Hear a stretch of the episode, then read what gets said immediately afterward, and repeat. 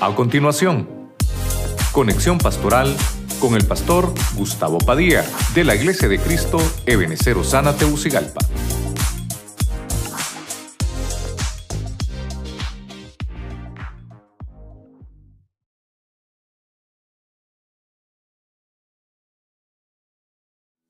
El tema es el Hijo del Hombre.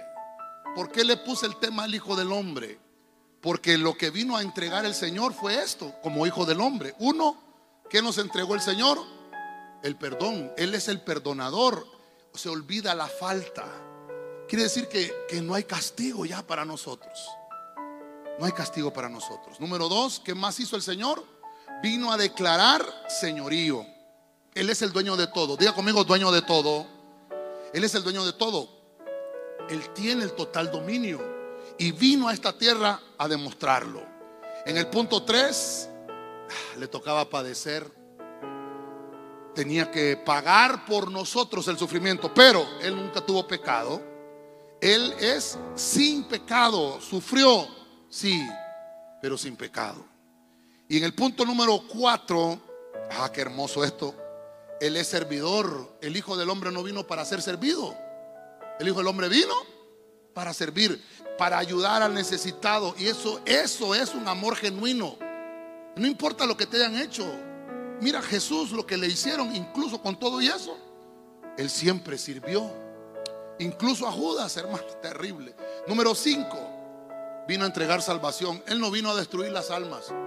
Vino a, a librar la humanidad.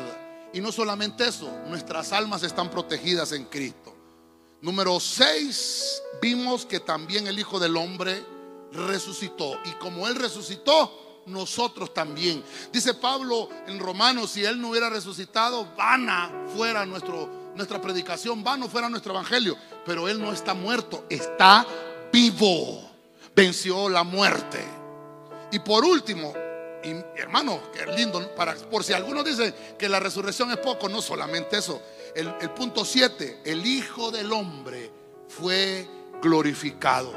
Cuando Él ascendió a las nubes, allá en el cielo está glorificado. Ya, ya no hay pecado, está eliminado el pecado. El que está glorificado ya no tiene pecado. Su estado es un estado de eternidad. Amén y amén. Gloria a Dios.